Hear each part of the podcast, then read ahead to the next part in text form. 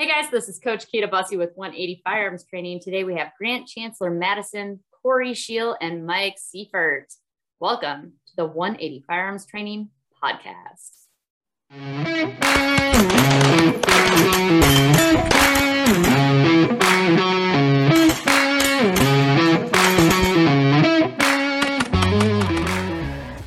So, Corey, tell us about yourself.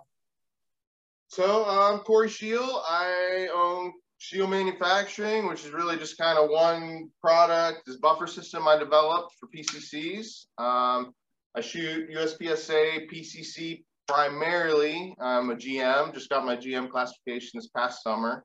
Um, I shoot open when I can and three gun when I can.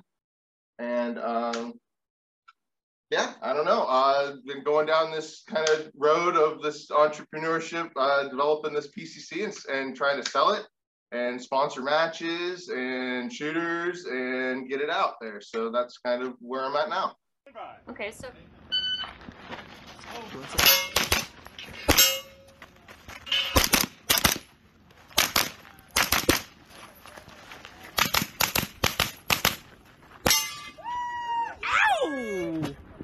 Nice work, Corey. Okay, so for people who don't know, can you tell us what is a buffer system for a PCC? Okay, so well, I've got my PCC here. So a typical AR9 um, is being, the whole bolt and everything is being held forward by a big spring in the tube and generally a weight, a heavy weight. And, you know, it's just hard to get a weight moving. So when the round goes off, it's hard to get that moving. But once it moves, it's pushing this heavy spring back, um, ejects. Then that heavy spring starts pushing this heavy weight forward. It shucks around off the magazine and goes home. So traditional buffers are generally in like the 10 ounce area and they're running like a 15 pound spring behind it. And um, what I did was I went to the idea where we can have these detents, these rollers that are kind of catching on these pockets, and that is what's holding it shut. And then all of a sudden it releases, and I'm on a five pound spring then. Did, did, did you, so are you basically creating a delayed blowback MP5 type system in the buffer tube? Yes, exactly. Um, and it turned out to be a, cool. a really good thing in that it could add on to anyone's gun. But when I developed it, I just said, what's the cheapest thing that I can cut? And so I didn't want to start cutting on my bolts and my receiver. So I was like, oh, I've got this buffer tube and I'll start working on that. Is it very ammo dependent though? Um, it is completely tunable to your ammo. So that's one of the really cool things is inside the buffer, I'm just using springs to create the spring pressure and there's three pockets and different strengths of springs. So there's like a hundred different combinations of lockup. Um, so you can tune your lockup to your specific ammo to make the gun feel right for you. So what recommendations do you have for various ammunition? Oh, well, um, you know, the snappy 115 grain uh, factory loads, we tend to run more heavy springs in here and lock it up harder. Um, like the steel challenge stuff, we can run one light spring in here and barely lock this up. So there's really a wide gamut there. Um, that is one thing in the steel challenge stuff. I've got some combinations that can run ammo as low as 65, 70 power factor. Wow. So stuff that's like unheard of and completely unreliable in other guns right. uh, just runs great out of this. So I don't really, I haven't gone down that steel challenge path yet with it, but I feel like there's a lot to be gained there with it. Okay. So is it also um because the the a lot of guys run the short stroke kind of stuff. Now I'm not a PCC shooter, Mike, so correct me if I'm wrong. Now, does that have you simulated that kind of throw and travel in your in your product? Yes. So I also have like short stroke bumpers that go in the back of the tube that will limit the stroke. Um, I've tried the short stroke thing before my system and with it, and I I like the full length stroke. I'm kind of a, a the engineering thinker in me says, okay, if I'm stopping my car it's going to be less violent if I stop it over 100 feet than if I stop it over 50 feet I'm going the same distance, you know, traveling the same speed. So my, my thought is, is that's going to be softer on a long stroke, but certainly lots of people want like the short stroke idea, and um, you can do that with this system too. Yeah, and it's patented, right? Yes, yes. I went through that process last spring and um, okay, did so the whole, you know, provisional patent thing and, and went through the patent process. So, yes. Well, okay. that could be interesting for our listeners. Can you talk us through the patent process in case somebody who's listening has an idea they're thinking of getting patented?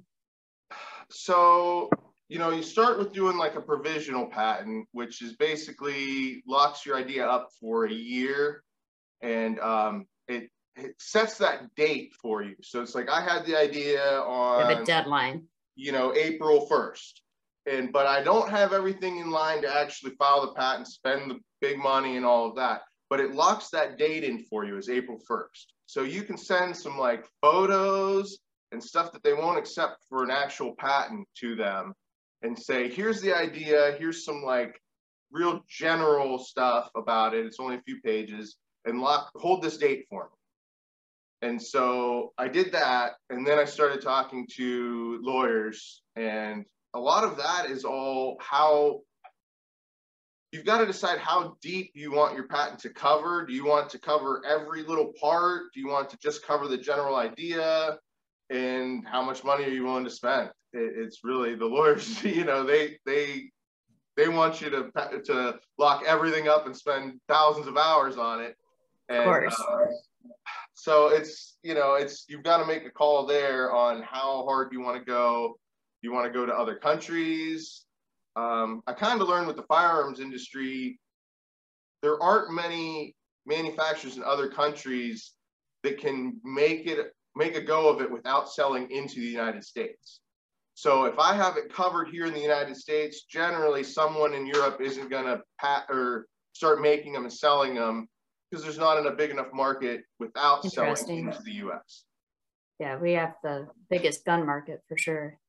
So that that's about what I learned there. Um, but yeah, the patent process was interesting. So where do you go? Is there a website you go to to start the process? Uh, so the provisional patent thing, I think I just did on one of these like one eight hundred patent websites, or you know, um, kind of whatever the top thing was on Google. But then I actually have a friend in the firearms industry that um, his brothers are patent lawyers, uh, mostly in electronic stuff. So I was able to talk with them and get some advice on where to go and what to do. And so that that worked out really good. Okay. So what do you think is the minimum you would have to spend to get a patent? Just something really general. That you know the 15 to 20 is a pretty you know a pretty solid number. 1500 or 15000 oh, thousand okay. yes. Yes to, to be completely patent protected um, that's the numbers that i was given by the lawyer. Now i did a lot of the work myself and so um, you know i was able to save some of that but but that's the the numbers i was quoted by them so you were really invested in this upfront and you had to buy a CNC machine as well, and those are not cheap. Even the old ones are not cheap. I didn't have to, but I was just spending a lot on machining. On you know, I was farming it out, and um, you know, I've got manual machines that I kind of you know, you got to turn the handles and crank stuff, and you get 15 hours into a part, and you turn the knob the wrong way, and you wreck the whole part. So I that's how I prototyped everything, but um, no, I needed to, I decided that going in-house is probably the right move.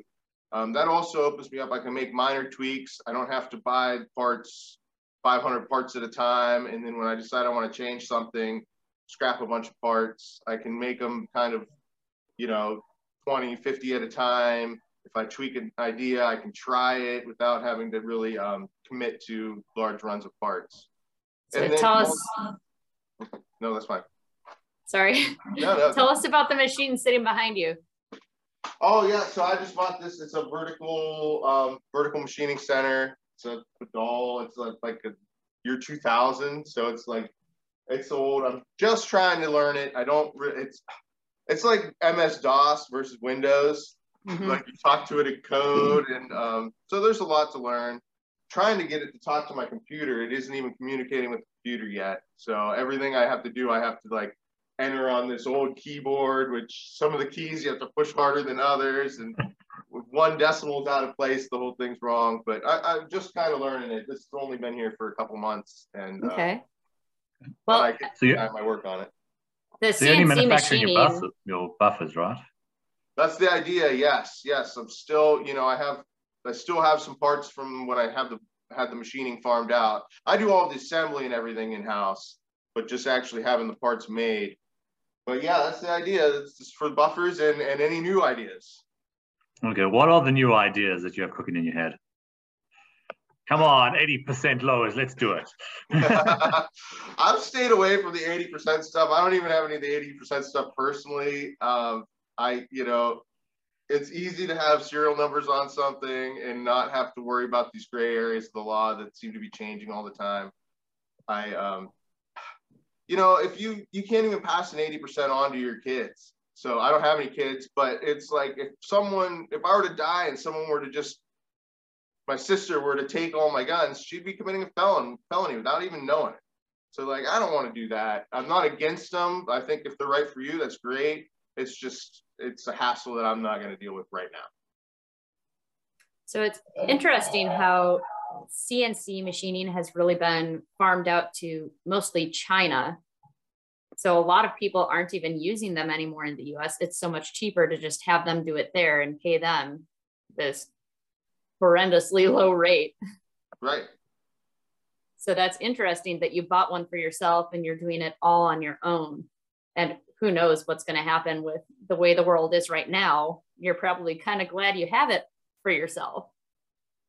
Absolutely. Yes. And um, and even in CNC machines, they're all being built in China too. So now, if you want to have a machine shop, you're ordering your machine from China. Right. So, um, I, you know, I was glad this is one of the last ones that were built in California. So um, that was something I was looking for was a made in USA machine. USA. Um, but but yeah, that, that is absolutely the truth. There, it, it's being farmed overseas more and more every day yeah, I really see CNC machining being sort of a dying thing in the US where people just aren't really doing it anymore. It's so much cheaper to outsource. Yeah. Yeah. I mean, I think a lot of the US stuff now are they're selling that we can turn around in two days and have your rapid prototype in your hands back to you quickly. So uh, is everything is everything you make US made?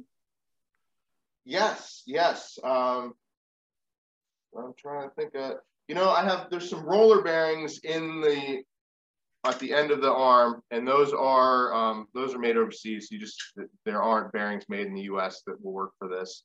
They're for like a remote control car. So I think they're made in Taiwan, China. I was going to say know. probably Japan remote control cars. Yeah, there is some, there are some German ones, but actually they're a harder material and that's going to work out that's not going to work for me. So, um, well, yeah, because then it damages other things. Right. Rather and, than having the replaceable part, taking the damage is better. Well, and harder is more brittle. So there's you're trading off. You're probably going to have less shock resistance and um, more likely to have like a crack if it's a really hard material. Right.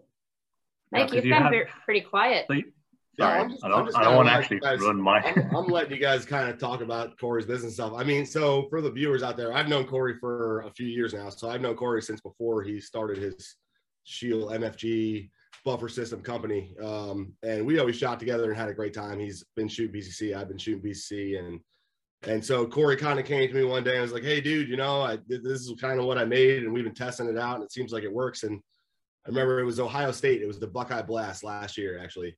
Um, and it was that weekend that I was going to go there and shoot with Corey. Um, and he's like, I want you to, you know, just try out my buffer system, see what you think about it. And so we went to the range and pretty sure he threw it on my gun and fired it. We fired what about hundred rounds of mixed stuff. We had some factory stuff. I used my ammo. I used his ammo that was soft. So we had a whole mix of stuff. And I mean, the thing ran perfectly. And for me, what I really liked about it was I was running a JP buffer before that, which I think a lot of people are is what they're coming from. Or you know, I, I know some people that actually have come from a hydraulic buffer to Corey system and they like it more.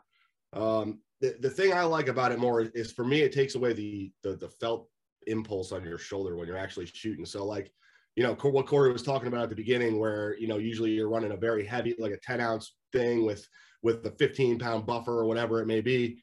Um, and his system is running something that's very light with a lot less spring. I feel like when you shoot and you have the blowback on and you put Corey's system on, I feel like it's it, it doesn't feel like it's hitting you as hard in the shoulder. So it feels noticeably softer. And for me, that kind of settles the dot down too a little bit. Um, but I just thought it was funny that you know Corey, uh, after shooting the hundred rounds, whatever we did, I was like, all right, sweet, I'm gonna shoot it tomorrow because this was the day before a major. He's like, what? You're gonna run it this weekend? Like, yeah. I mean, you know, what's the worst that happens? It breaks. Like, well, I mean, it's just one major, right? So we'll get it done. And then I ended up going out there and crushing that match. Uh, took third overall and I took first PCC. Uh, and just you know, ever since then, I've been I've been shooting this this Scheel buffer, and I love it.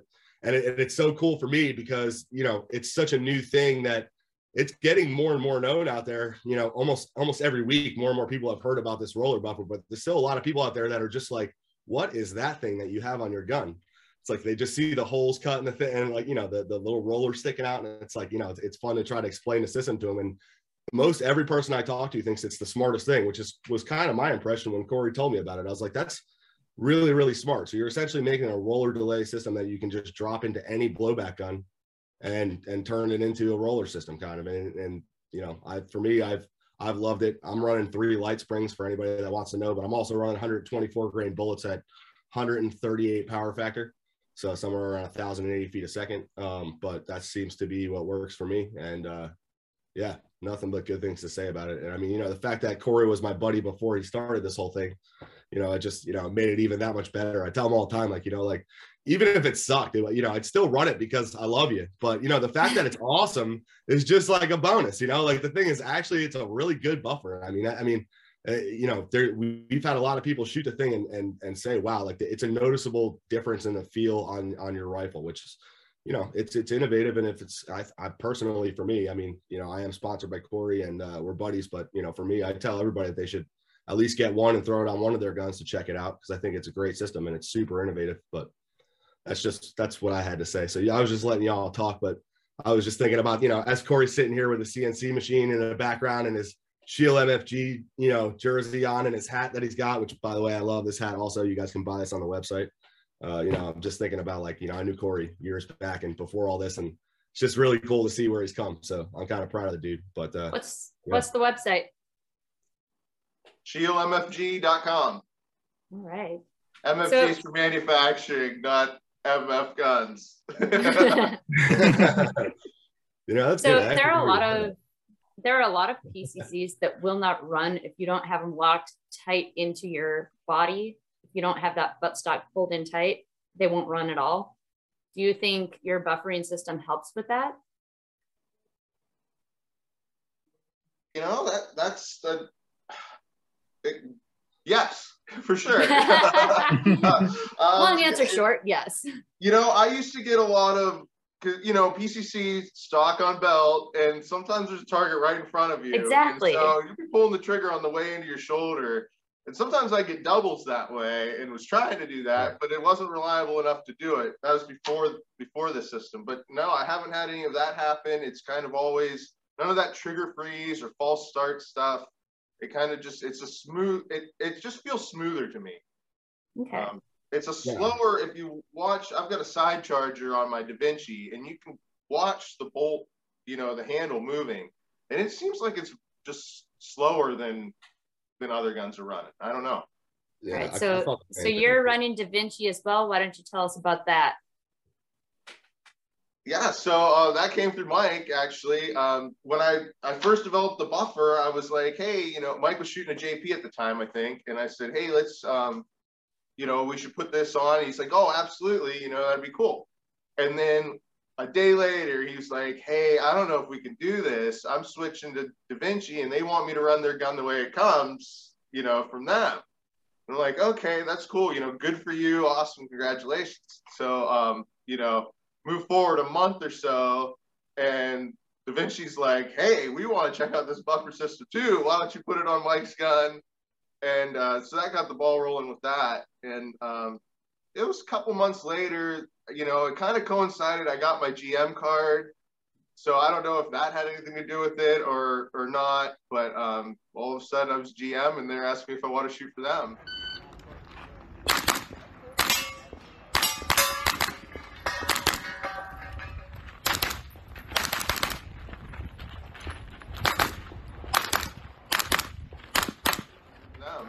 Yeah, well, I mean, me, I just I made the the introduction because Corey had taken, you know, I was shooting a JP, which obviously had a JP buffer in it, uh, and Corey took out the JP buffer and put on his system, which I like more. And then when I came to Da Vinci, they had put a JP buffer in my gun, which is what they were originally doing, and now, you know, I'm like, I, I just kept thinking about Corey's buffer, so I'm like, well, you know, I kinda, yeah. like, like, in a sexual told- way. yeah, well, I just I just asked the owner of the of Da Vinci. I was like, hey man, you know, would you be? I know it's not what comes with your guns, but like, would you be okay if I ran a Scheel MFG buffer? He's my buddy from Ohio. He just made this thing, and I honestly I like it more than the JP. And he was like, oh well, if you like it more than the JP, let's see if you know maybe it's something that we could offer in our guns on the website. So like, I, you know. It was it was more or less. I was just asking permission if I could run one on my gun. Turned into um, David was interested in having Corey supply buffers for anybody that wanted them as an option, you know, for people to buy on the website, which I thought was very cool for Corey, and Corey thought was awesome too. And you know, I mean, I, I, that's all I did. I didn't I didn't do anything more than that. And then from there, Corey kind of took over, and him and David are doing their own thing, and I just I try to stay out of the middle as much as possible. So I feel like I introduced him. I got to shoot Corey's buffer. I'm a happy guy, and then you know, it's great for Corey too because now I feel like. uh you know, anytime that you really go and see a Da Vinci tent, usually you'll see a, a, Scheel MFG table right at the end of the Da Vinci tent. So I feel like it's almost a buffer that they're pushing because I feel like David also likes it. And, uh, you know, it, it's easy to see. I mean, you, you pick one up and you shoot it and you could see the value in it. You could, you could, you could instantly feel the difference. So it's, you know, it's, it's nice for me. And, and you know, it's kind of an, an easy sell and it's so innovative that people are interested in it. So, you know, I, So, what is the difference between the JP buffer system and your buffer system? the weight, the complexity, no, no rubber. I mean, I can go, th- I mean, sorry, go ahead, Corey. I can go through them now. I mean, I, I think it's so much better all around. You know, the JP system's just like it's their silent captured system that they've they've modified for PCCs by adding a few weights to it. So you just got more spring pressure and more and more weight. Um, and that's what I was trying to get away with. I, I kind of went down this road. I was playing with my open gun, trying to get it tuned better. And people with open guns will put a really heavy hammer spring in, a main spring, and lighten the recoil spring. And I've talked to a lot of guys, and they say all that you, the recoil spring is there for is to all it has to do is overcome and get the round out of the magazine and get it home. Uh, any more than that, and it's and you're going to get muzzle dip. Mhm. And so I sort of took this to the PCC and said, how can I? I want it to be locked up hard, and then I want to cock the hammer hard. So I started playing with springs on the on the actual hammer. Said maybe I can hold it hold it closed with the hammer, and um, and that got me just kind of got the ball rolling in my mind. Um, I still think there's something to, to be said about the hyperfire triggers and how uh, they're they are holding the bolt closed with the hammer. Um, there's they're they're technically they're actually making your gun softer, and uh, you know people don't realize that. I'm not sponsored by Hyperfire or anything like that, but it, there is something there. We were just talking about the hyperfire triggers on our last podcast. I think all of us kind of dig the hyperfire trigger. I think, yeah. I mean, I've been running a hyperfire trigger since I started shooting PCC. Well, I started with a Timney, but that only lasted about six months, and then I bought a 24C, and I was running that, and then all of a sudden with the uh, Da Vinci's, Dave asked, he's like, "Well, do you want an Eclipse in it?" And I mean, my God, that Eclipse trigger is so nice. So I, I and you know, we talked to Brian on the last podcast. He's running an Eclipse in his MPX. I just think that hyperfire is doing something right. You know, and something Yeah. better than most of the other trigger companies. I mean, it seems to be the predominant trigger that you see out there except for JP with their roller delay or roller trigger, whatever they have. I mean, I when I had my JP, that that trigger was in there. I tried to get it out. I think they red Loctite their trigger in. So, you know, barring barring you taking it somewhere or you know heating up your new gun, like you know, if you could drop a hyperfire in your gun, I highly suggest that. I you know, it's too bad. Do they do they make pistol? Like I don't even know. I'm just a PCC guy. Do they make pistol triggers or anything like that? Like they should get in the world. Sure, they make a Glock trigger or something. Yeah, I'm, I mean, they should if they don't. That's, I mean, and I wish I knew more about it. I'm not sponsored by Hyperfire either, but their triggers are dynamite. Yeah, Really I'm not good. sponsored by them either, but I like them as well. Yeah. So thanks, Hyperfire, for being you. It's a superior Hyperfire, if you're design. listening. Like if you're into the engineering of things and all that, and actually look at it, it's like okay, it's a superior design. It makes sense. hmm Yeah, but I mean, your your thing is interesting because most of the like JP with their new what is it, their JP five or something. It's like Mhm. everyone's it's the roller delayed, but in the front, like an MP5. All of the, I mean, if you're giving some police officer in Europe a a, a, um, a nine mil carbine, I mean, a blowback's fine for them, but you guys want to run the guns faster. So most of the guys are trying to get it somehow delayed. And that's where Okay. that that's where the speed is. So and that's where the Well- lighter recoil is. So that Well, I would mean, you you're rather doing that on the back end.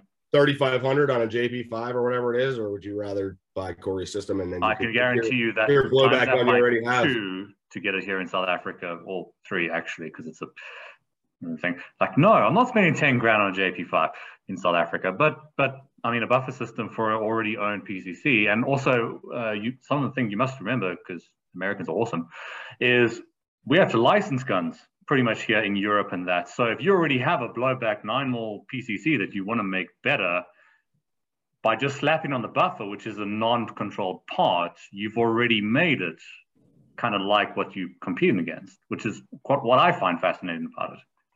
Yep. That's So- I I've mean, heard I don't want to dig on the JP5. It's uh, you know, JP builds great guns. They do. Um, I've converted a lot of their GMR 13s and 15s to roller delayed this way, and that makes a fantastic gun too.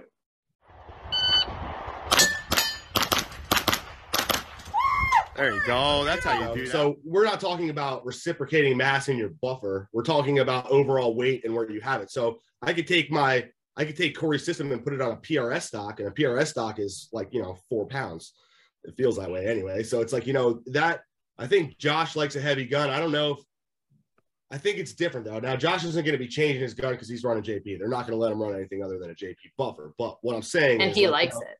saying a heavy gun. My my teammate Craig actually, um, he has it, it almost looks like like literal weights. They look like plates that he attaches to the buttstock of his gun. So he could run Corey's buffer and it, it'll feel lighter when it's shooting and still have the overall weight by just adding it to other places. So when you're talking about weight, and uh, you know, I think Corey can back me up on this. Is weight is not something that you want in your buffer system if you're looking, you know, especially for Corey's system. That was the whole point of that was lightening it all up and making that better. So you know, I mean, really, if you wanted to add the extra weight that you're losing off of the JP buffer, you could throw in a couple lead weights somewhere else and call it a day. You know, I don't know, but Well, right, reciprocating weight versus the the weight of your gun; those are two Right. completely different things. Yeah, I think we should talk about that though.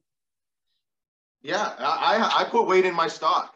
I have, you know, I run this stock like SOPMOD stock that has these battering compartments, and I've they're full of lead bullets and earplugs to keep them from rattling around.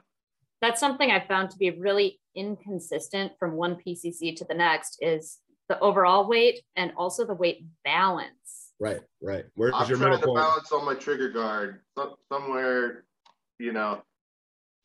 Somewhere It's in so that area. interesting, yeah. Because when I had my see, and they're different for every gun too. So like my MPX Yeah. when I had it, the balance point was like on the front of the magwell, and it was very much forward. So like even though because they didn't they didn't have like the MPX doesn't really run a buffer system. It's just a you know everything's kind of internal in the body. So there it, that less weight made the, the balance Your point front forward, which I kind of liked because it kind of the gun was always down. I was never you know I don't know. It just felt better to me. I got used to that, and so I've tried to make all of my other guns because that's what I got used to, sort of similar. So, you know, I'll try to eh, to have my weight be more front heavy. I'll try to have like a longer, heavier handguard and try to have a lighter stock. Where Corey puts weight in his stock, I would keep it light because I wanted to keep the same balance as the MPX. But My thought, I run one-handed a lot.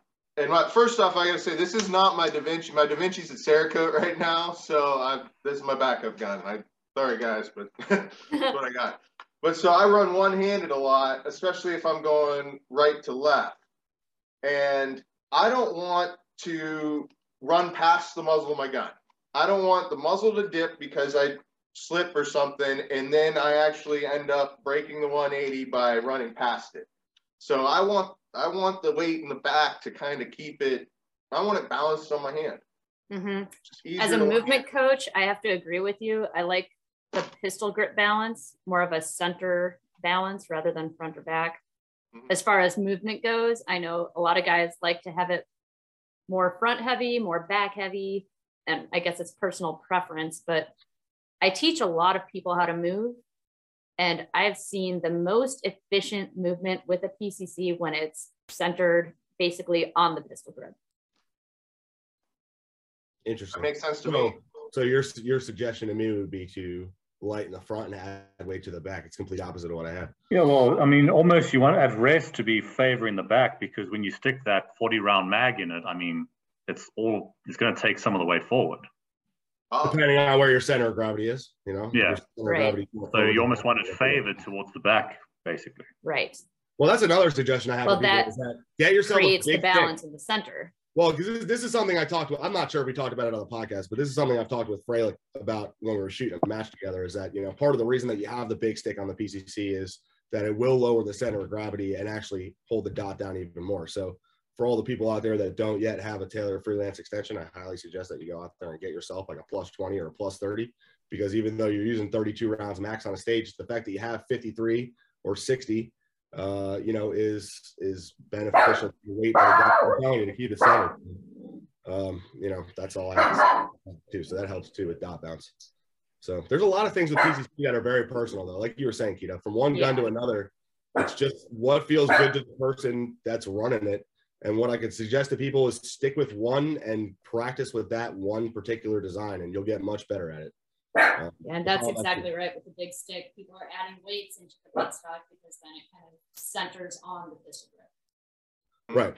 But you know, with the with the mag, it just drops the weight of the gun that much farther Right. down. You know, they're a foot and a half long. So But yeah, again, it's totally personal preference. And Right. whatever you choose for yourself, if you like it and you train with it and you know what the gun is going to do and you're comfortable with that, totally up to you.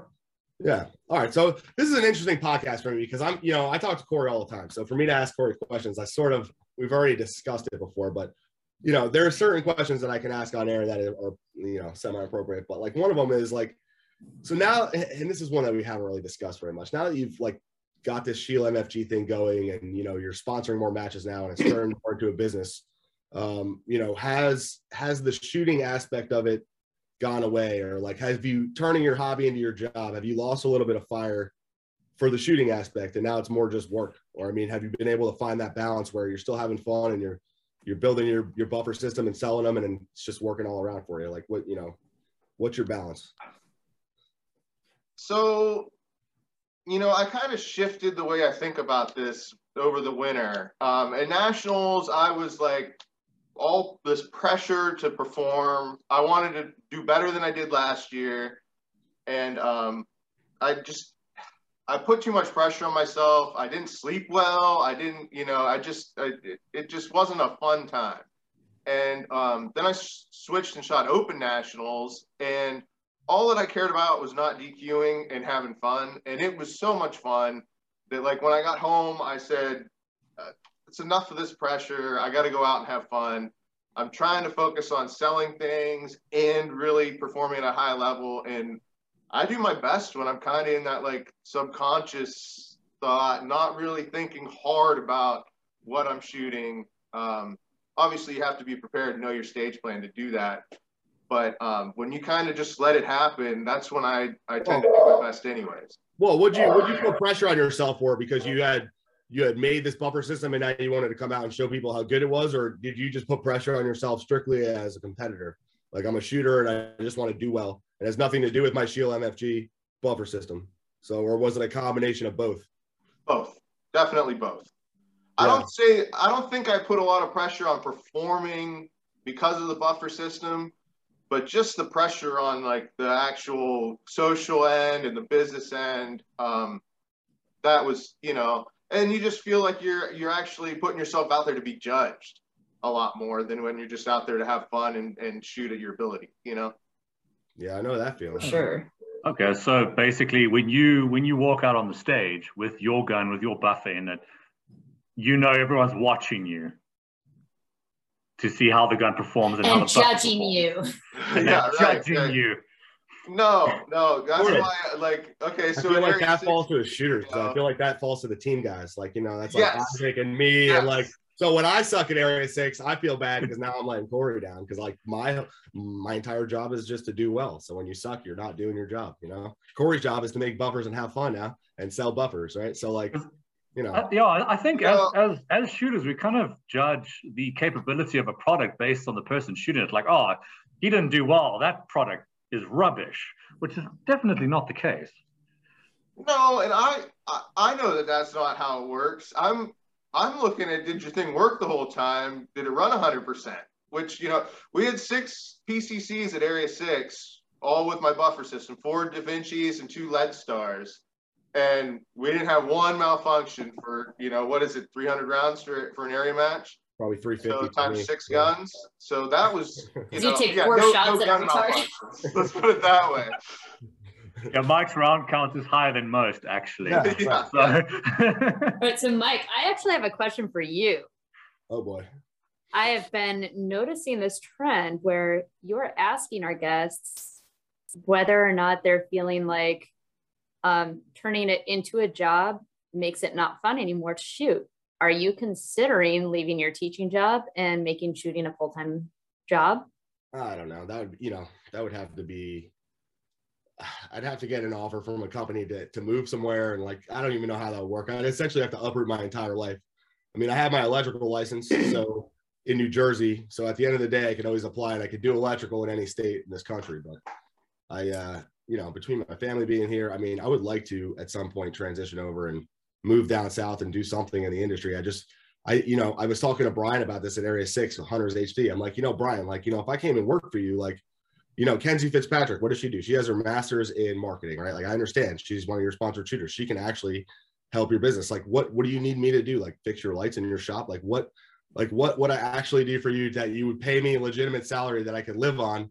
So I I don't know. I feel like I mean I'm not stupid. I feel like I can like do stuff with my hands but like for me to break into a whole new industry at, at my age where I'm at now, I just feel like that would be a lot of pressure or I'd be a big inconvenience to somebody because essentially they'd be paying me more than I should make. So yeah, I'd, I'd like to say yes, but I, you know, there's that's, That's a there's very lot long way of think saying about. yes. So if you send your CV request for Mike CV at 180 firearms training at gmail.com and we'll have his CV sent out to you. Yeah, yeah. I mean, you know, I'd love to. I'd love to do that. I love shooting, and I love the. I love the industry. I love everybody in the industry.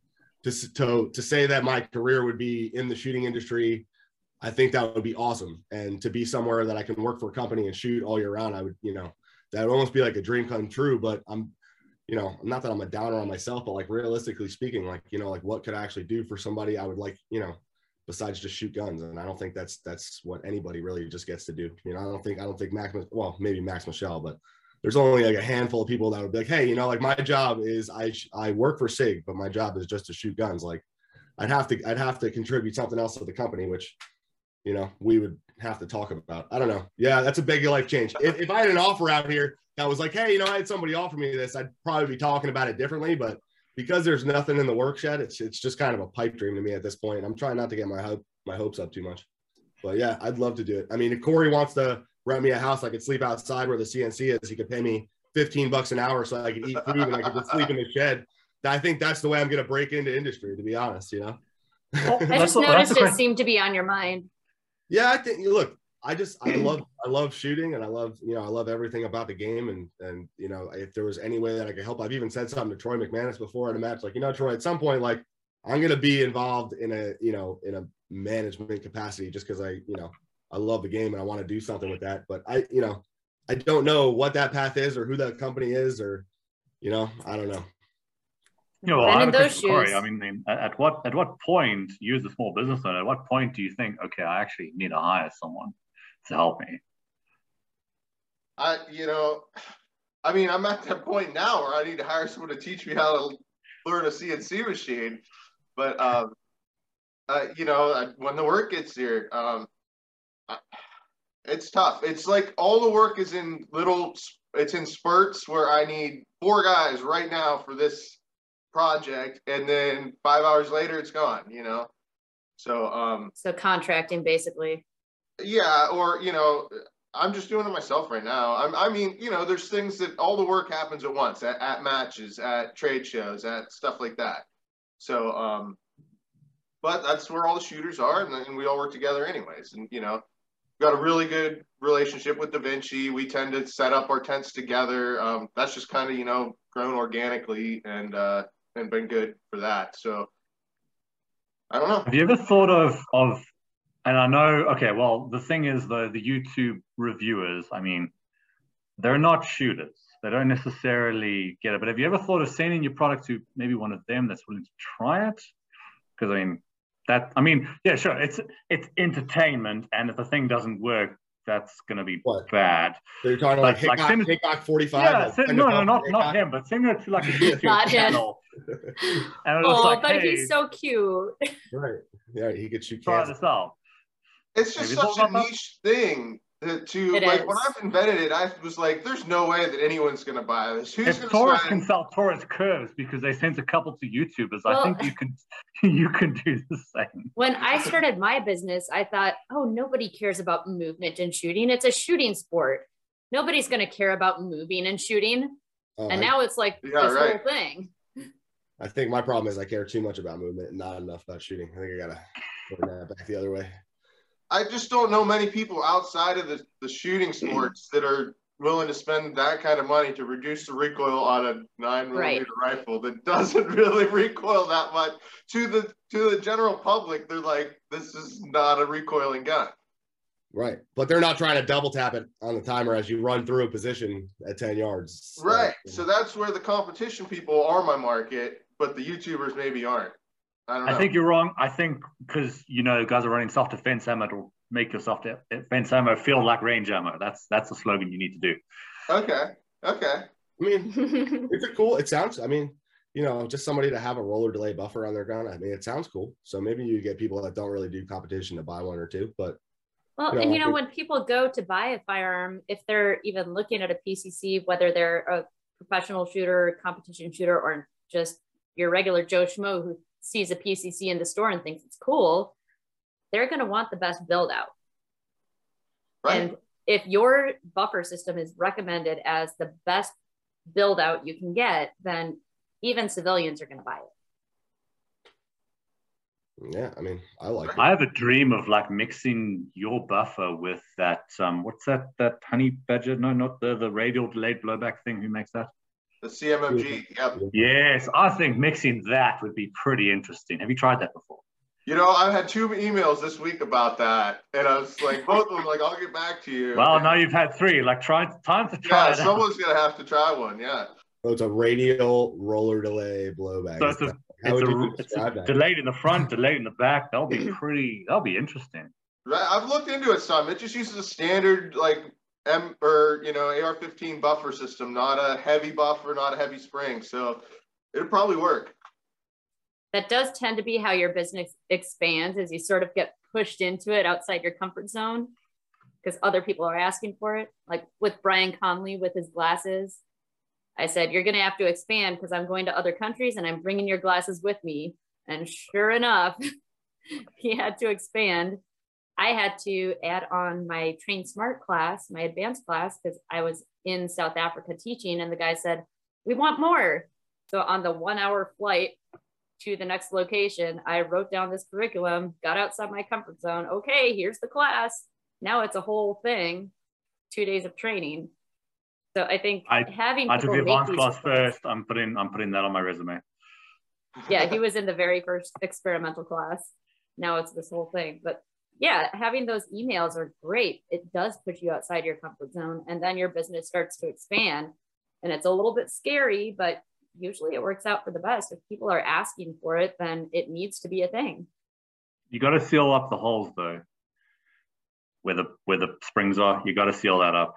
You know, it hasn't Why been an that? issue at all. Uh, Everyone I says- know, I know, but you see, the thing is though, you go to someone, someone's some um, Joe Schmo on YouTube.com is going to do a sand test, and he's going to throw in a bucket of right. sand, and it's Well- going to seize up, and the product's rubbish because of that. Well, it's not. Right. It's not, again. It's meant for competition where you're going to clean I it down know, and not. I know, but If you throw it on the ground in the the sand, you're defensive guys. DQ'd. You I think I'm gonna have some kind of a piece of Kydex that snaps over the holes. So Tell Oh, them to you buy a gotta- Al- you got to put some aluminium on it and weld that stuff up. the new electrical tape works fine.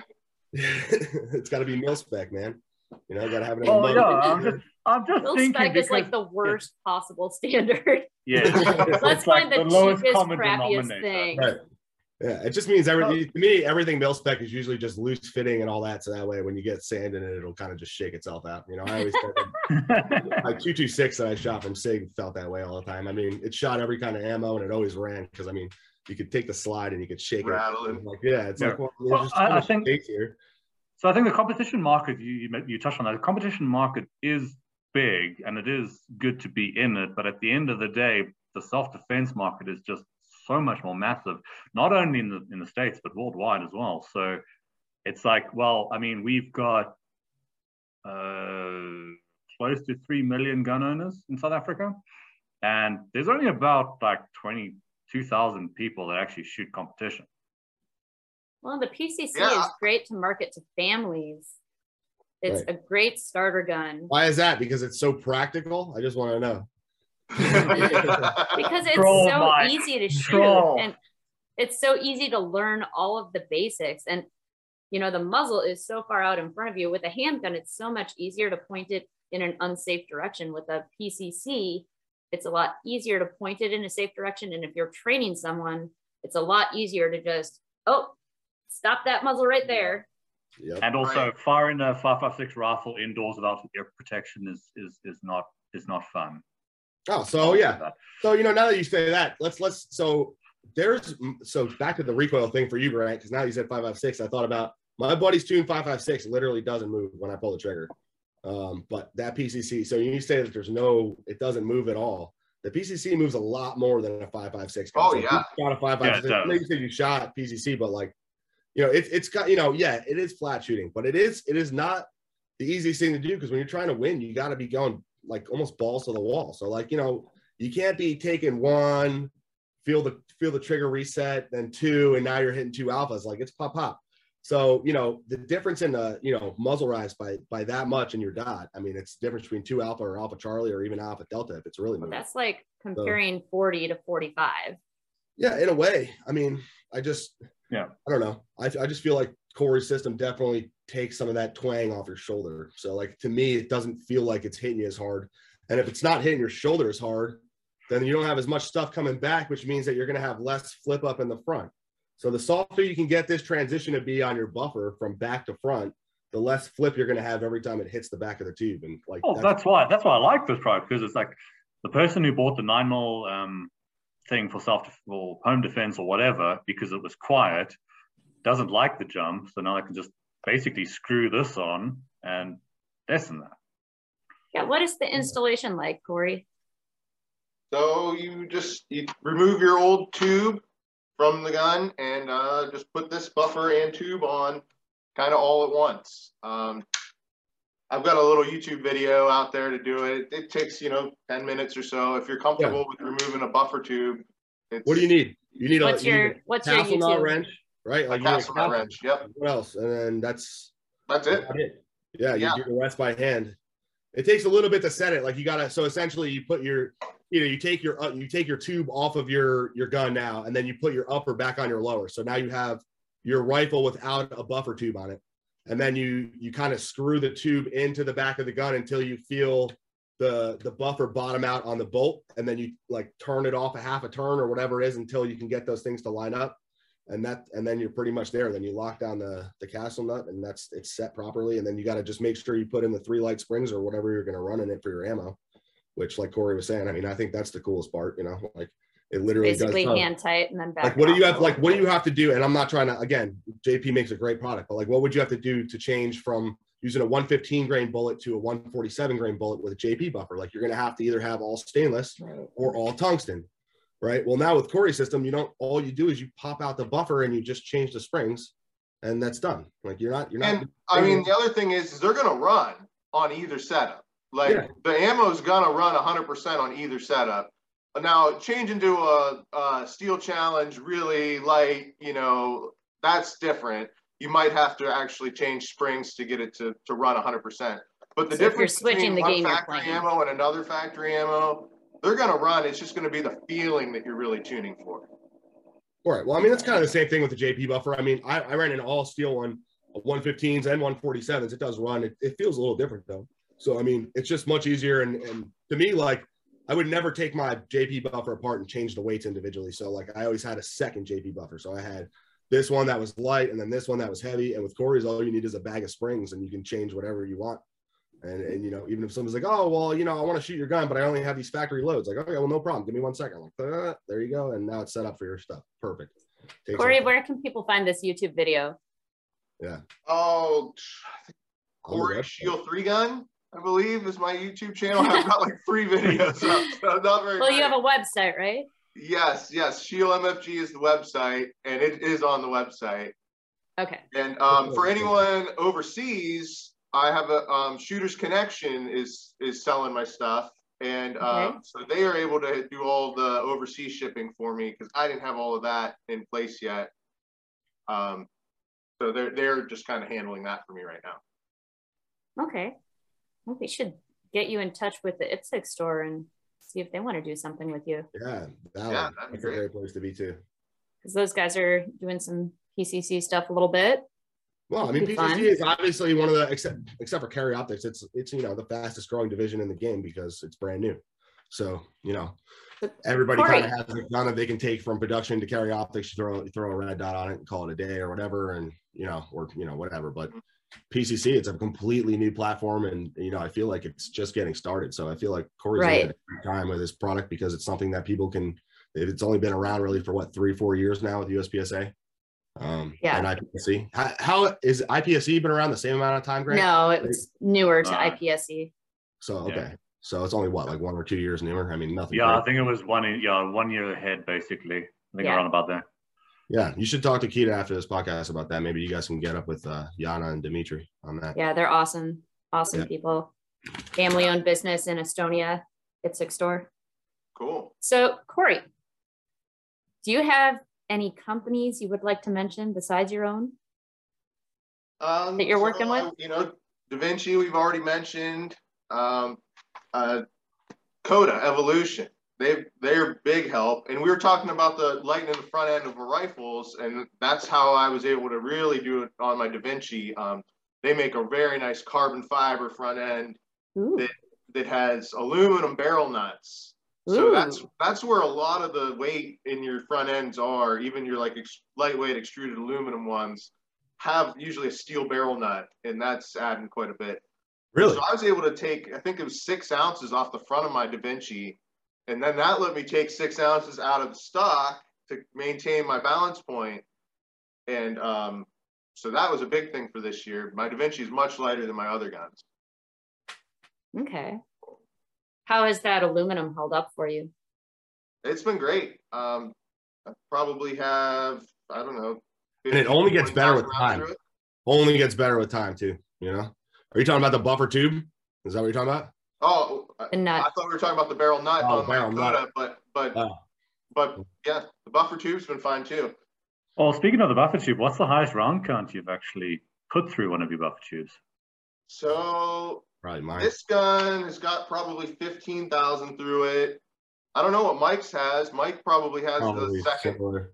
the Probably second similar highest. to that. Yeah, I mean, I shot that gun since you put it in in Ohio. I shot it. It's the only Da Vinci I had. So now I have two, but I am still breaking the other one in. But I can tell you what, that buffer tube, it's a little tough when you first get it, but it it truly does just get better and better and better over time. I haven't had it break or crack or anything yet, but I mean, it is almost like butter. It's like glass smooth at this point. So The I- little edge just kind of rolls over on the aluminum and it, it kind of wears in. Right. So imagine, Okay, so you're imagine the tube, imagine the brand new tube, and you cut, you know, it's it's whatever thick, call it an eighth inch thick, right? And it's probably less than that. But then you you punch holes through it, so now it's got like a little square edge, and the roller Yeah. kind of sticks into the pocket. So over time, it beats down that corner, and it just gets smoother and smoother and smoother, and it just it's Okay. So you're not actually seeing a lot of um a lot of like damage onto the aluminum receiver with that steel roller going in it on the on, No, on- because it's yeah, round. but- Well, it makes its Yeah. own track. So if you if you take the buffer system out and you look down there, I mean, you could see where the roller goes, Oh. but that's part of what breaking it in and making it. Oh, smoother. even, even the even the MP5 rollers eventually wear wear into the steel receiver you know, after a couple and tens of thousands of rounds. So that's why I was asking the question. Well, Well, steel I is mean, this very is- different from aluminum. What was that, Corey? And, and the different aluminums are different too. I found that out that your 6061 aluminum is much softer, much more likely to uh, it's more to roll malleable. Over than the 7075 that I'm using. Okay, so you're actually making it out of 7075 aluminum. Yes, yes. I I had a couple of 6061 tubes, and that's not where you want to be. So I, I learned my hmm. lesson there. But no, 7075 is where it's at. Yeah, that steel is not malleable compared to the aluminum, so it's going to take the shape basically you need it to take, if that makes mm-hmm. sense. Yeah, so I did. I, this is interesting now that you guys said that. I don't know if I don't think we've touched on this, but like, how many how many prototypes exploded before you got one that worked? Right, material that was like, oh, this is what it needs to be. You know that, and, and I was thinking about that too, because I mean, buffer tubes kind of right against your cheek, and I'm like, oh, I'm gonna put this thing right against my face and try it. But, um, no, no real like catastrophic failures to anything like that. Um, like, how many iterations? How many iterations until you got to what you're selling? Basically, how, how big of the box of destroyed buffers is it? Right. There's a so there's only probably eight or ten buffers that aren't any good, but I've got a big box of wrecked tubes. I, I had to to get the, the hole in the right spot and, and all of that. Um, yeah, I probably went through 20 or 40 tubes. Well, it doesn't look like you needed any facial reconstruction surgery or anything, so it must have gone okay. Yeah, it's it's Well, all the beard, the beard is covering some scars that you don't know. I'm just- good. No, no, there's no risk there. Good stuff. Yeah. Well, thank you so much for coming on, Corey. Is there anything you didn't mention that you wanted to bring up? Not that I can really think of. Um, oh, uh, we've got one on uh, Da Vinci that Brian Conley's running around in his Hunter's HD van. Oh So, yeah. If anyone's looking to test one, um, he's got one available for testing or, or use during a match or whatever. Um, that he, you know, he's at like 150 matches a year or something. So, Right. We so, got to get him uh, on here. But there's one on the on the Da Vinci gun that he's got. So um, if anyone's looking to try one out that I'm not around or Mike's not around or or anyone, um, you know, check it check it out on his truck.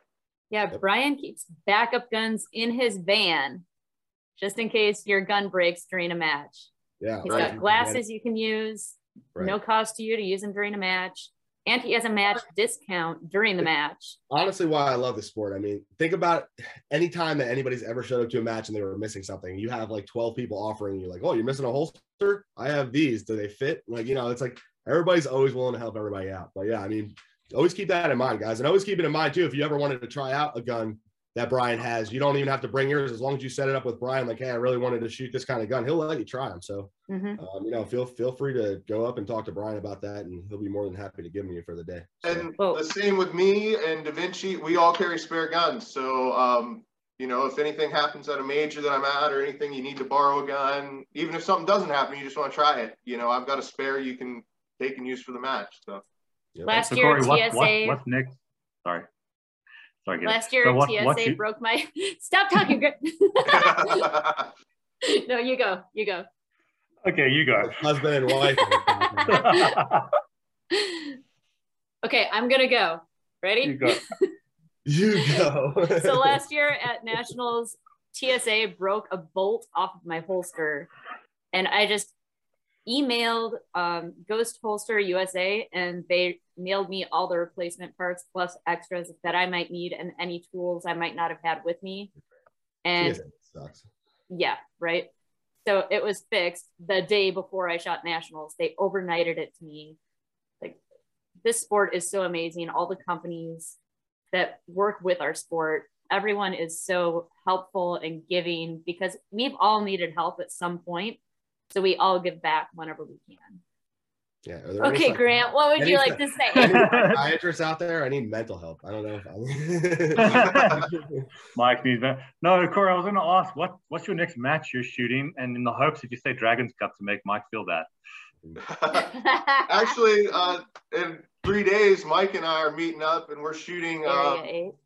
this PSA shootout. So it's this like steel falling steel match in Hershey, PA. Uh, each stage is like 30 pieces of falling steel, and uh, I don't know. That's pretty big in like the Northeast.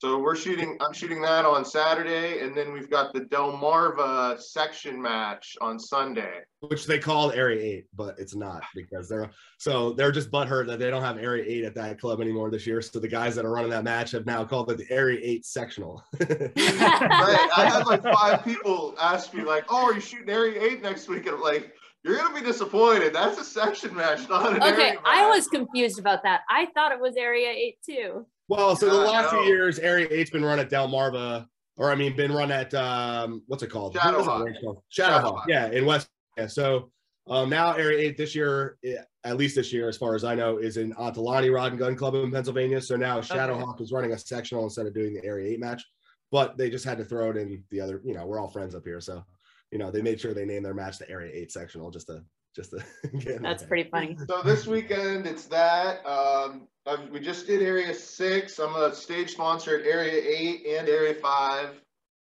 Um, the Buckeye Blast in May, the Kentucky section match, Western PA section match, and the Battle for the North. Those are the matches I'm sponsoring, anyways. Um, I think we're gonna go to South Carolina with Da Vinci here in a couple weeks, and New Mexico later in the summer. So those are like kind of Da Vinci Yeah. matches that I'll be having. I'm at. jealous about that one. That's Awesome. on my birthday weekend. It's also the first week of school. So see now, if I was in the gun industry, I would be attending. but the fact that it's my first week of school and I have to take off for five days for nationals the month after, I cannot attend New Mexico. So yeah, my birthday weekend, they're all going to New Mexico, Kita, and I'm staying home because I can't. I'm trying to be responsible. You know, Jesus. Yeah, I got to get out of this one. I got to. I got to get into the industry. You know, I really do.